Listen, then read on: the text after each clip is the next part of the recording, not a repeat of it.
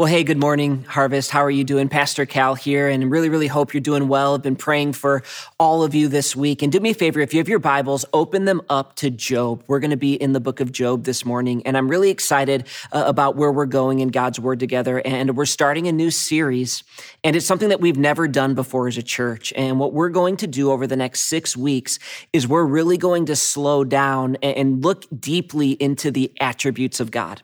We thought that this would be the perfect moment for us as a church to really consider and look at who God is. So the series that we're starting is called Because God Is, I am. And each week we're going to look at a different attribute of God because God is holy, because God is righteous, because God is all powerful. But then we're also going to look at how that impacts and influences our life. And my hope for this series is, is that this wouldn't be just something we set our minds to on the weekends, but then really throughout the week, we would meditate and set our minds really around who God is. You know, God has given us his word so that we would know him. He wants a relationship with us. He wants to know us. He wants us to know him. And he's given us so much information about his character and his power and his might. And I think this is just going to be a really powerful time for us together as a church. And what we're going to look at this morning, we're going to start right at the beginning. And we're going to start actually right back at Genesis 1 1. It says, In the beginning, God created the heavens and the earth. And it's interesting that the very first thing that God tells us about himself is that he's eternal. In the beginning, there was God. That before there was time, before there was a beginning, God was there. And the title or the big idea of this week's message, if you're taking notes, is this. It's that because God is eternal, I am able to live with right perspective. And I just think it's amazing that the first thing that God reveals about himself is the fact that he's eternal before we learn anything else about God, before we learn about his character, before we learn that he is good, before we learn about his love or, or, or, how strong he is, the first thing we see, the foundation that God sets for us is that God has always been. And if you think about it, that's really something that's difficult for us to get our minds around, isn't it? Like I try to think to myself, man, um, like how could God exist before time? How, could there be nothing before God? How could God always be? And this is something I know growing up I would really struggle with and really wrestle with. And what I found is, is the best way to understand what seems to be impossible in our minds is to understand the reality that time itself was created by God. That reality exists because God designed it. Everything in our universe, the Bible says, was spoken out by God, including things that are invisible like time and space and reality. So the way that God could exist outside of time or before time is because time is a construct that God created. And man, I, I remember a, a, time this really hit me in a powerful way. A, a couple years ago, we were able to travel with a group of our church to, to Israel. And the first place we went to when we got to Israel is we spent three or four days in Galilee. And Galilee is where Jesus grew up, and it's this major body of water, and it's where 80% of Jesus' ministry that's recorded, it happened in and around Galilee. And what I didn't realize is that Galilee is this massive body of water, but on all sides of it, it's like massive cliffs or massive hills that almost even look like mountains. So if you can picture it, it's this huge body of water surrounded by these hills. And on these hills, there are dozens of villages. And you would travel around Galilee to different villages, but all of them could see the Sea of Galilee. It was the central point to this whole community. And what really took both me and Mary off guard that blew our minds uh, away was this. It's that Galilee, it was created by God almost to look like a stage. It looks like an auditorium and it was a stage that was designed by God before the foundations of the world to display the miracles of Jesus. When Jesus would have walked on water, or when Jesus would have calmed storms that were raging on the sea, it wouldn't have been just his disciples that would have seen that. There would have been thousands of people living all around Galilee who were witnessing the miraculous deeds of God. And I was like, man, the fact that God in eternity set up Galilee to look the way it looked to display the miracles of Jesus, man, God is so awesome and he is so big.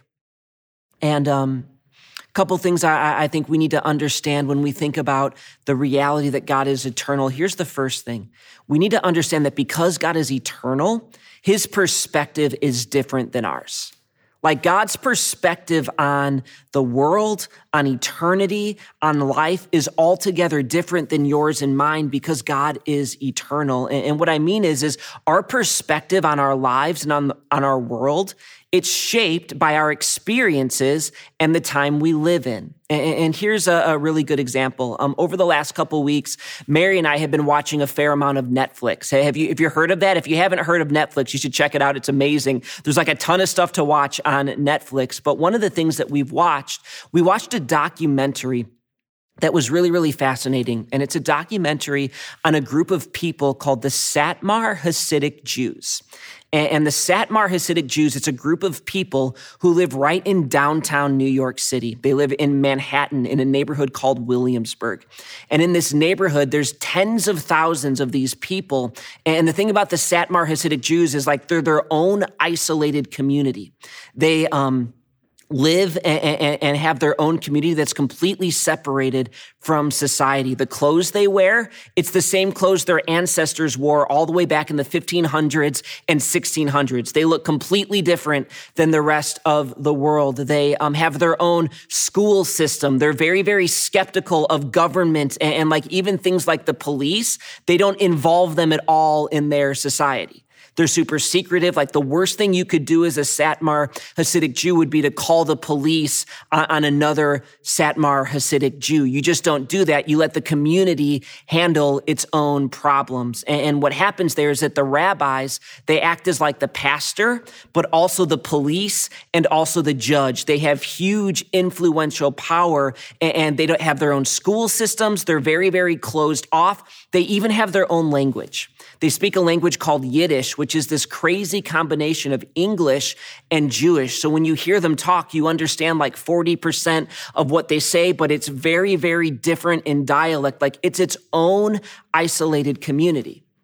And as I was watching about how these people lived and how they operated, I was like, man, how can this be? This seems so wild that this group exists and this is how they choose to live their lives.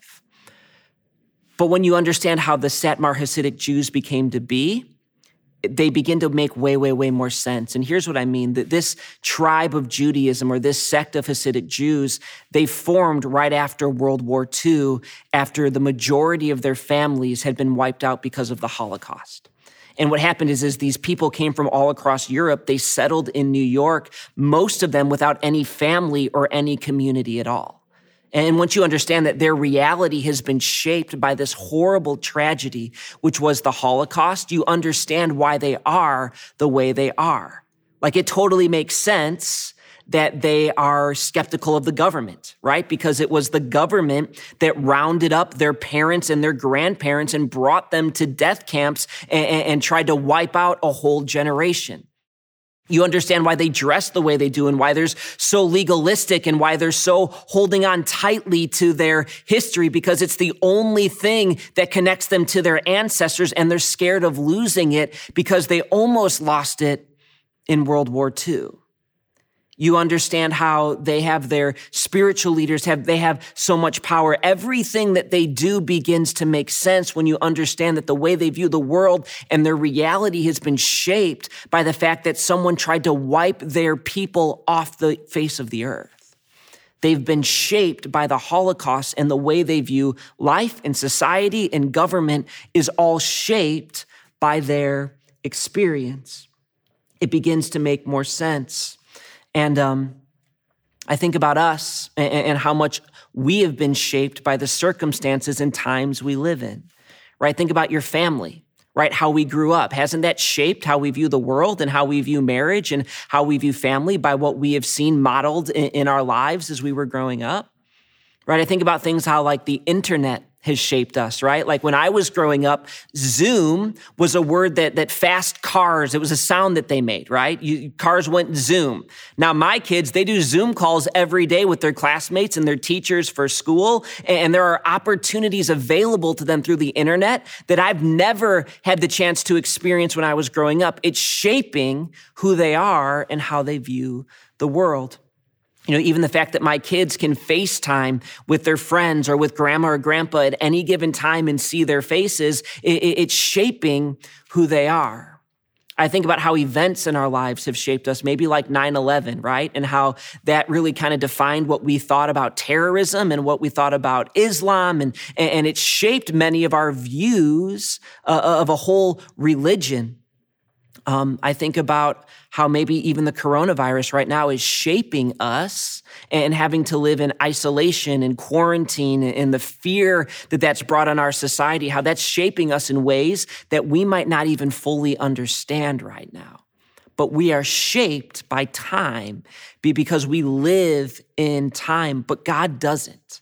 There's nothing, there's no experiences or circumstances that change or shape God. The reason that God is unchanging and he's unmovable is because he is eternal and he is not bound by time and experiences like you and I are.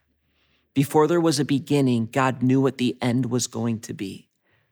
All of reality exists because an eternal God set it into motion, set it into being. His perspective on life, on death, uh, on eternity is so different than yours and mine that we can hardly begin to even understand it. Here's the second thing that I, I want you to see, though, is that in the Bible, God is inviting us to share in his eternal perspective. What God wants to do for followers of Jesus Christ is He wants to move our perspective from the temporary or, or, from just the physical world to the eternal. And what we're going to see in the book of Job is God is inviting someone who He loves to change his perspective, and He's trying to give Job a perspective that is eternal. So do me a favor, if you have your Bibles open, look at Job 1, starting at verse 6, and we're going to pick up the story there. Here's what it says. It says, Now there was a day when the sons of God came to present themselves before the Lord, and Satan also came among them. And the Lord said to Satan, From where have you come? And Satan answered the Lord and said, um, From going to and from on the earth, from walking up and down on it. And the Lord said to Satan, Have you considered my servant Job, that there is none like him on the earth, a blameless and upright man who fears God and turns away from evil? Then Satan answered the Lord and said, Does Job fear God for no reason? Have you not put a hedge around him and, in, and his house and all that he has on every side? You have blessed the work of his hands, and his possessions have increased in the land. But stretch out your hand and touch all that he has, and he will curse you to your face. And the Lord said to Satan, Behold, all that he has is in your hand. Only against him do not stretch out your hand. So Satan went out from the presence of the Lord. So in Job 1, we see this amazing story. And there's some things I really love about Job 1 when we see the heart of God. I love that it says that God is with Satan and God is like bragging on Job. He's like, Have you seen Job? He loves me. He's blameless. He's walking uprightly, like he honors me with his whole life. And I just love how proud God is of us when we follow him. And I'm wondering even now if God is saying, man, have you seen the church in the world or in America or even in West Michigan? How even though they can't gather together physically, um, they are still coming together in their houses, studying God's word and praying for each other, and how the traumatic events that our world is going through has not stopped the worship of my name, that God's people are faithful in gathering together over Zoom calls and phone calls and lifting my name high and loving one another. I think that delights the heart of God, and it's so cool to see in this passage. And Satan, who is a liar and, and who um, is working against the plan of God, he says, Well, listen, the only reason Job loves you is because you protected him. And I haven't been able to get access to him. I haven't been able to hurt him. And if you let me have access to him, he would curse you to your face, God. So God's like, okay, well, you can have access to him. The only thing I'm telling you is, is you can't take his life. And then in the preceding chapters, what happens is, is Satan goes to work and he really devastates Job's life. And if you know the story, you know that Job loses all of his wealth and that his barns collapse and there's fires and Job's children tragically die as his barns collapse. So he loses his wealth. He loses his children who he loved. And then Job's body is ravaged by illness and disease. And there are boils all over his body that, that he's just in a dramatically broken state and Job trying to figure out what to do, he, what he does is he calls his friends and he's like, friends, I need your help. I need you to help process with me what's going on in my life. And his friends, they give him some fake news and they give him some really bad advice. And they're like, Job, I think this is your fault. And maybe there's some things that are wrong with you. This is why God is punishing you. Or maybe um, God is wrong and he's not good. His friends give him bad advice and aren't very helpful to Job. And then so what Job does in an act of desperation, he reaches out to his wife. And he says, Wife, I, I need some encouragement. I, I, need some help. And his wife, in this beautiful, loving moment of marital bliss, says, Job, I think you should curse God and die. And Job's like, Well, that's not very helpful, right? Thanks, honey. Love you too.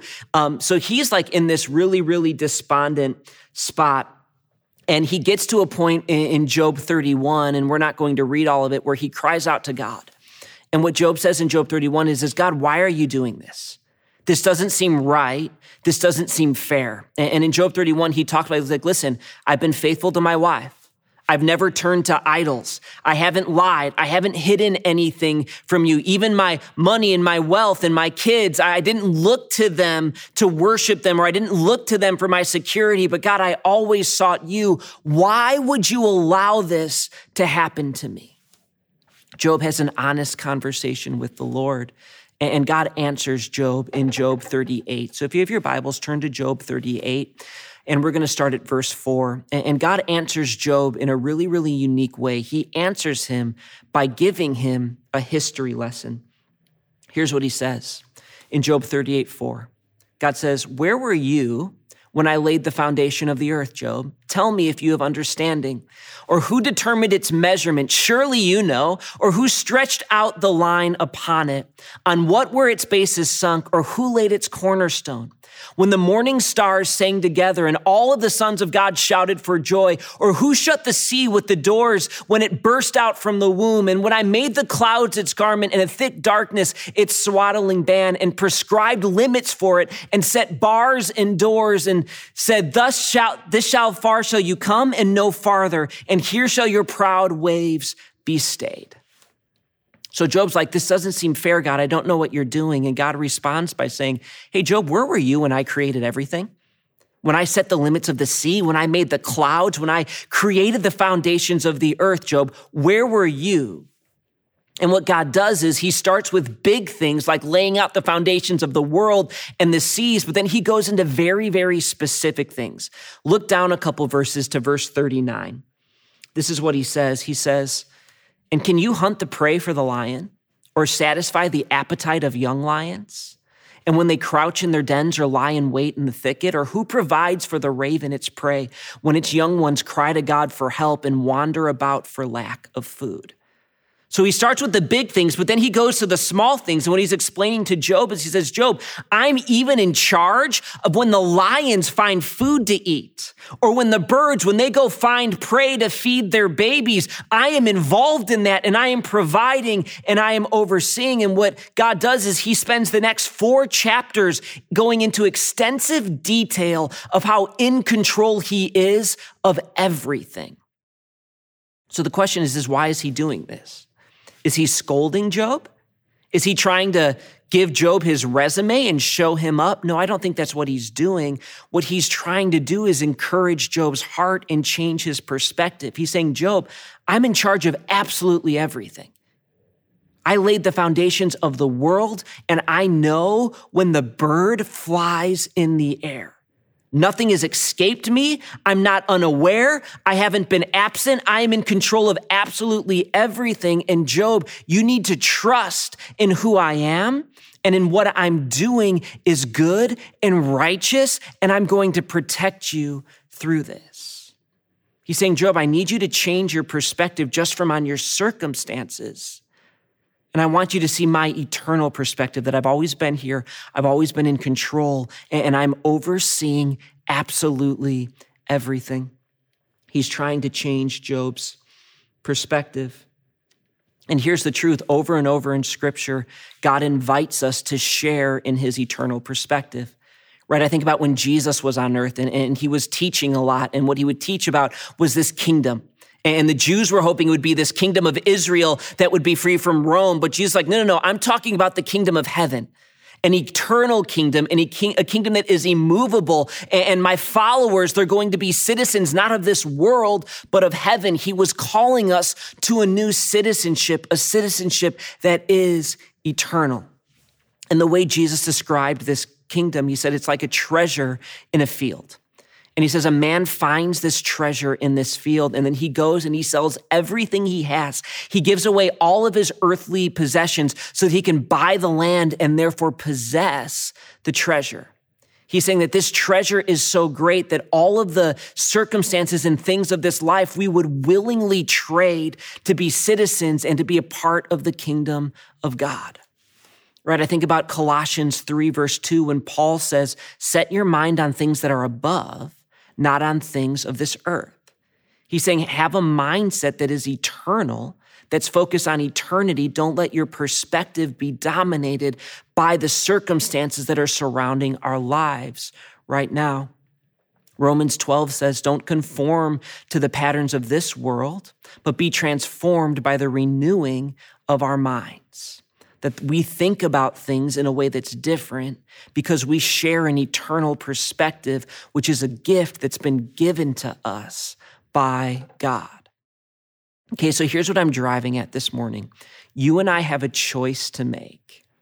We can view our lives through the lens of just the temporary, we can look at the circumstances of our life, or maybe even the circumstances of the times we're living in and the coronavirus, and we can run to doubt and we can run to fear and we can run to being overwhelmed because our perspective is just what's happening around us right now.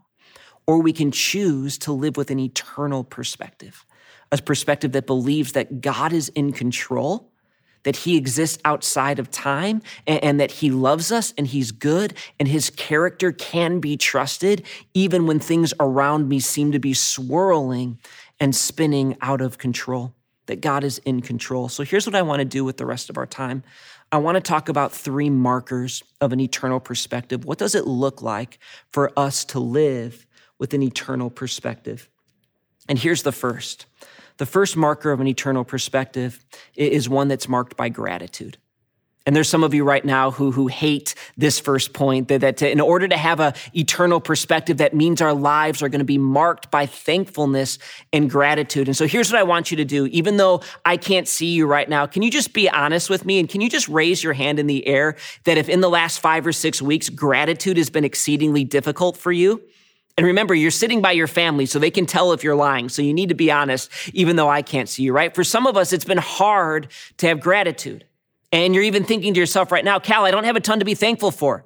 I, I, don't have my job. The, the financial security I once had is now in doubt. I, I'm trying to navigate schooling my children, which is difficult. I don't know when this is going to end. There's so much uncertainty. It's hard to be thankful when I don't know how this is all going to play out right? It can be difficult. And one of the passages in God's word that's really comforted my heart in this season, it's in Second Corinthians. And here's what Paul writes to the church. And you have to remember, He's writing this while he's in jail. And this is Second Corinthians 4, starting at verse 17. Paul writes, For this light and momentary affliction is preparing us for an eternal weight of glory beyond all comparison as we look not to the things that are seen, but to the things that are unseen. For the things that are seen are transient, but the things that are unseen are eternal.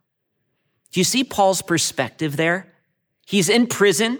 He's awaiting being transferred to Rome for his death. And his perspective is, is listen, this light and momentary affliction it doesn't even compare to the weight of eternal glory that is awaiting us. And, so I've been thinking a lot like, what would Paul say to us right now? Like, if I could take Paul from heaven and bring him back down to earth in 2020 and explain to him what's happening economically and in our world with the coronavirus, what would he say? And for a man who knows what it's like to experience trials, but then having experienced the last 2,000 plus years in heaven with the Lord, you know what I think he would tell us? I think he would say, guys, don't sweat this. That what you're experiencing right now, it's hard and there's real fear there. But this light and momentary affliction, man, it doesn't even compare to what's coming for us on the other side of eternity. That there's a day coming when every tear will be wiped away, that a moment with God is going to make all of this vanish, that perfection is coming for us in a way that is real and is going to absolutely change our perspective. He would say that what we're going through, even though it's difficult, is light and momentary, and we can be thankful and have joy in spite of it when we share God's eternal perspective.